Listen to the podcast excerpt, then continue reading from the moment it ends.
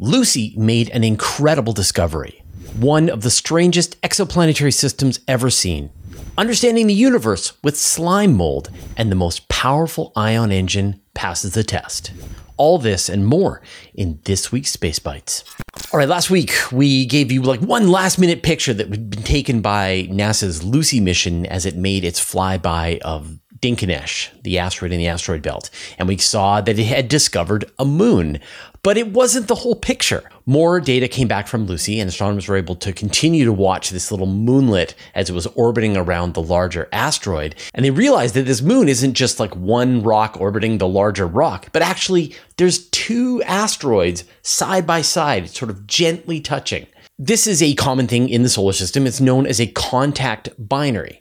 So you can imagine you've got two asteroids coming towards each other and at high velocity and they smash into each other and you get all this debris and that's how you get some of these like debris rubble piles like Bennu or Ryugu. But you can also get a situation where the two asteroids come together so calmly, so slowly that they just bonk into each other and they remain there. And this is like the best picture we've ever had of a contact binary asteroid. And the first time a contact binary has ever been found orbiting around another asteroid. So this is big. And I'm going to talk a little bit more about like finding something like this and what this means for asteroid research at the end of the show. So stay tuned for that. One of the strangest planetary systems we've ever seen. All right, so think about the solar system. You've got the sun. And then you've got a bunch of planets, terrestrial planets and gas giants orbiting around it, and then ice giants and like a collection of Kuiper Belt objects and other stuff in the solar system. That's what we consider to be normal, but it isn't necessarily what you know. What's normal is red dwarf stars, and so larger stars like the sun are actually a little more unusual. But most of the larger, brighter stars are in multiple star systems, binary star systems, trinary star systems, all the way up to like seven you can get various scenarios where planets are interacting with these multiple star systems. You've got a situation where the two stars are far apart and the planets are orbiting each one of the stars. And you can have a situation where the stars are very close together and the planets are orbiting around both of the stars together. And this is called a circumbinary system. And this is still fairly normal. You know, you've heard just people say, we found an example of a Tatooine. And this is sort of what you're looking at. Now let's go back to orbits of planets around their stars in the solar system, right? You've got the plane of the ecliptic where all of the planets are orbiting around roughly the equator of the sun. But a few examples have been found where planets are on polar orbits around the star. So the star is rotating and the planets are going above and below the star, which is pretty weird.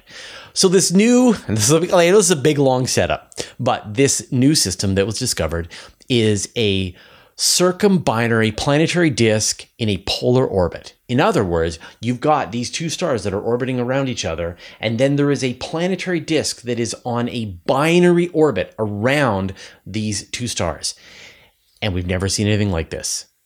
And like, how did this happen? How do you get a planet forming disk that is in a polar orbit around binary stars? I don't know, it's weird. More information is needed. Carbon dioxide seen in a centaur for the first time. Thanks to James Webb, we've been finding plenty of carbon dioxide across the solar system and across the universe. It's been seen in the atmospheres of extrasolar planets, it found carbon dioxide on the surface of Ganymede. We reported on this last week.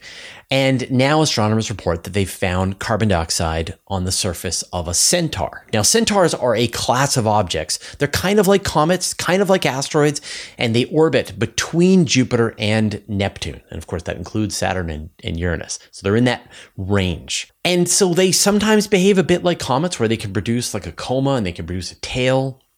And then other times they're very much more like asteroids, just like a chunk of rock just hanging out there. Astronomers looked at the Centaur 39P Oterma, and they were able to detect the presence of carbon dioxide on the surface of the Centaur. And this is exciting because you know, one of the big mysteries about the solar system is like, where did all of the water and all of the organic molecules that we have here on Earth, where did they come from? A lot of that stuff should have been blasted out by the sun early on in its history, and the inner solar system should have been parched. And yet you're finding obviously water in these comets and centaurs. And then you're finding the elements that lead into these organic molecules like carbon and oxygen.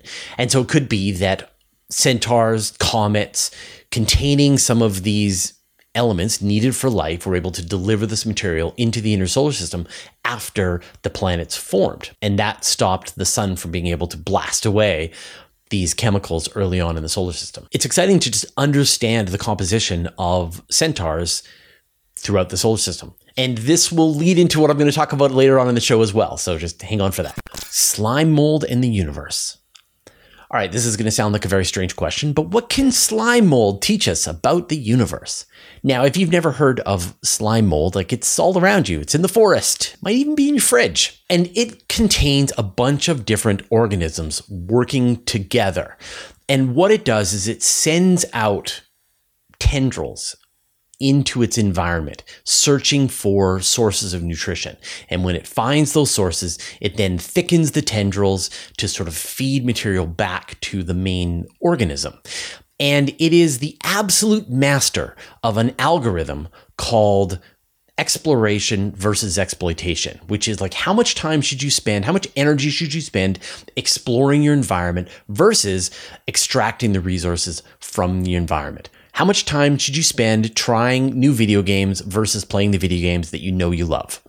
And scientists have used slime molds to do some really amazing things, like it can navigate through mazes, it can remember where food sources were, it can replicate the subway map of Tokyo purely through its ability to explore and be efficient. And it doesn't have a brain. It just like can do this. And so astronomers took this tendency of slime molds and wondered what that would have as an impact on the large scale structure of the universe. And so they took one of the largest simulations ever made, and then they took a slime mold simulator and ran that on the universe to identify the tendrils of gas and dust that would be drawn into galaxy clusters by gravity and they were able to then get a much better sense of how the density of the universe should be around these galaxy clusters based on how slime mold would behave if it was in the same environment.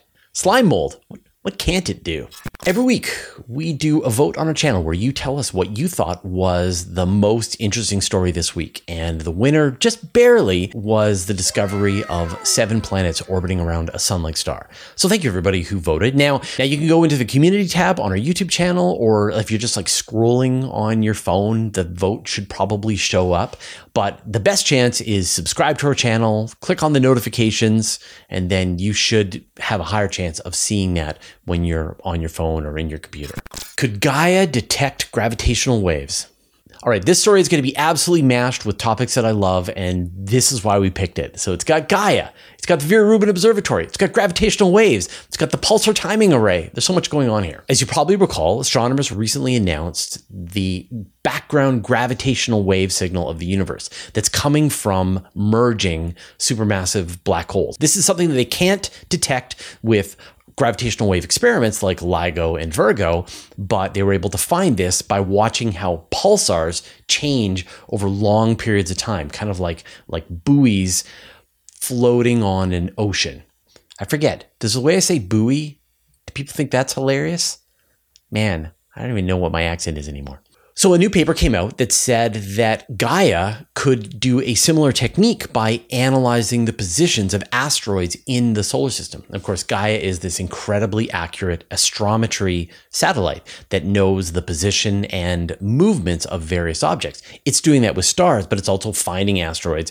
And maybe if it does really precise measurements of asteroids moving in the solar system, it could detect the presence of these gravitational waves. And this would be like a second method of knowing that these gravitational waves are present in the universe. And Vera Rubin, when it comes online next year, will find tons and tons more of these asteroids that then they can task Gaia to analyze their positions. And we could get to a point where we're able to pin down more information about the gravitational wave background of the universe. Thanks to Gaia, Vera Rubin, pulsar timing array, all the things. The most powerful ion engine passes the test. Ion engines are a really established technology at this point. There are ion engines on board several NASA spacecraft. All of the Starlinks are using ion engines. And this is the technology that NASA has chosen for station keeping for the Lunar Gateway. But it's a very big spacecraft, space station. And so it's going to need a very powerful thruster to keep it in place. So the plan is to equip the Lunar Gateway with four 12.5 kilowatt ion engines. So it'll be using a total of 40 to 50 kilowatts of power. And it'll be taking that electricity and it'll be ionizing xenon gas and blasting those particles out of the spacecraft. And like that sounds very powerful, and yet it will only be producing about 1.77 newtons of thrust. And just for comparison, that is about the same amount of force as you pressing keys on your keyboard and yet this thing will fire continuously. And so it'll be able to build up large amounts of thrust over time and keep the space station in exactly the orbit that NASA wants it to be at. So, as part of this process, NASA and its supplier, Aerojet Rocketdyne, tested one of the four thrusters. So, this is only a 12.5 kilowatt thruster. And according to NASA, it met all of their criteria for this test. It was able to run as long as they wanted, produce the right amount of thrust, and use the right amount of electricity.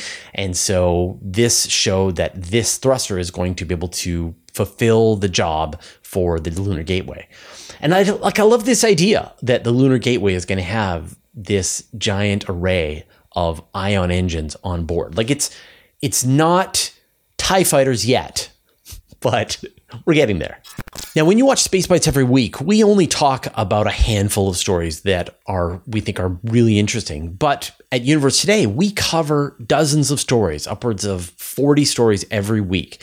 And I will gather all of these stories up and I put them into a weekly email newsletter. I write the whole thing myself, every word, and then we send this out every Friday and it's a giant magazine. You're going to need several hours to go through the whole thing. And a lot of people tell me they like they get the newsletter on Saturday morning and then they spend their morning coffee breakfast just going through the newsletter and just keeping themselves up to date on all of the interesting things that are happening in space and astronomy. So go to universetoday.com/newsletter to sign up.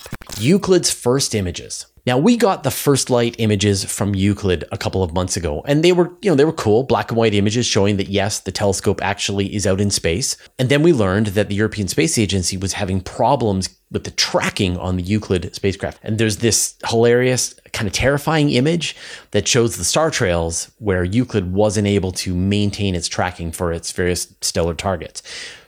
Engineers solved that problem, and this week we got the first color pictures from Euclid.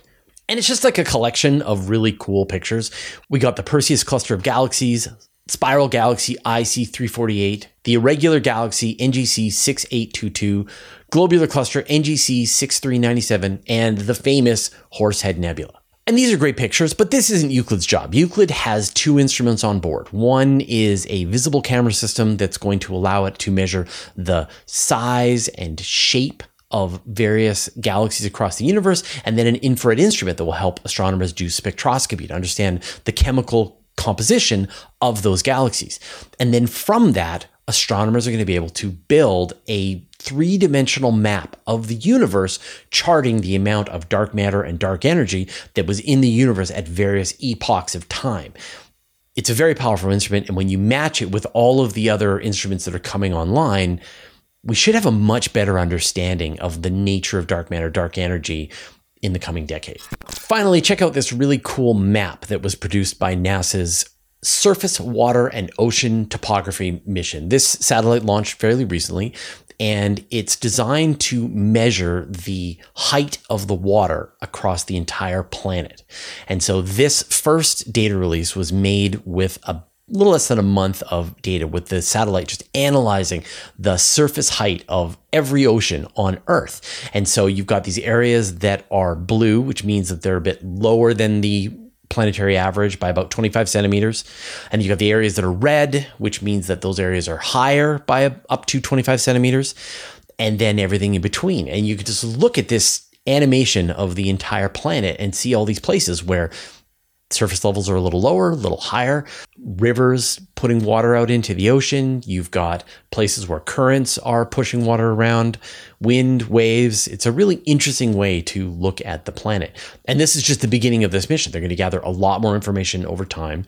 And eventually we'll get this really good sense of how water moves around the planet and also keep track of how water levels are increasing over time thanks to global warming. Hello, podcast listener. Uh, a few weeks ago, I asked you to go and write a review for us on iTunes as a way to let other people know what you think of our podcast. And good news the Universe Today podcast is essentially the top astronomy podcast in most countries. So it is definitely the top one in Canada. It's usually the top one in the United States. It's second in Britain after the Supermassive podcast, but like, how can we blame them? That's an amazing podcast. So it makes a difference, and this will allow more people to be able to find our podcast. So I said that I was going to read out some of the reviews. So here's a few for you to listen to. Mogus in Denmark. This podcast is the best I know about astronomy. Fraser is good at finding interesting topics and people to interview. My favorite parts are the space bites because I like to get a quick overview of what's happening, but the Q&As and the interviews are also interesting. I like that Fraser has this nerdy approach to the topics and is still able to make everything easily understandable, and he shows a sense of humor.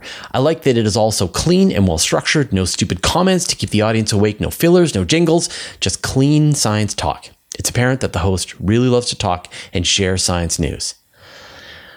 He really likes to talk. Yes, I do. Jesse88 in Canada. I've been listening to Fraser's podcast for 12 years. Recently, I decided to take an astronomy course. It's the only university level class I've ever taken. I've learned so much from Fraser that I aced the class. It was really awesome to feel so confident in an academic setting. Thanks, Fraser. Like, I didn't take the test, but someone took the test. That's amazing. Disappointed 237 9541 in Thailand.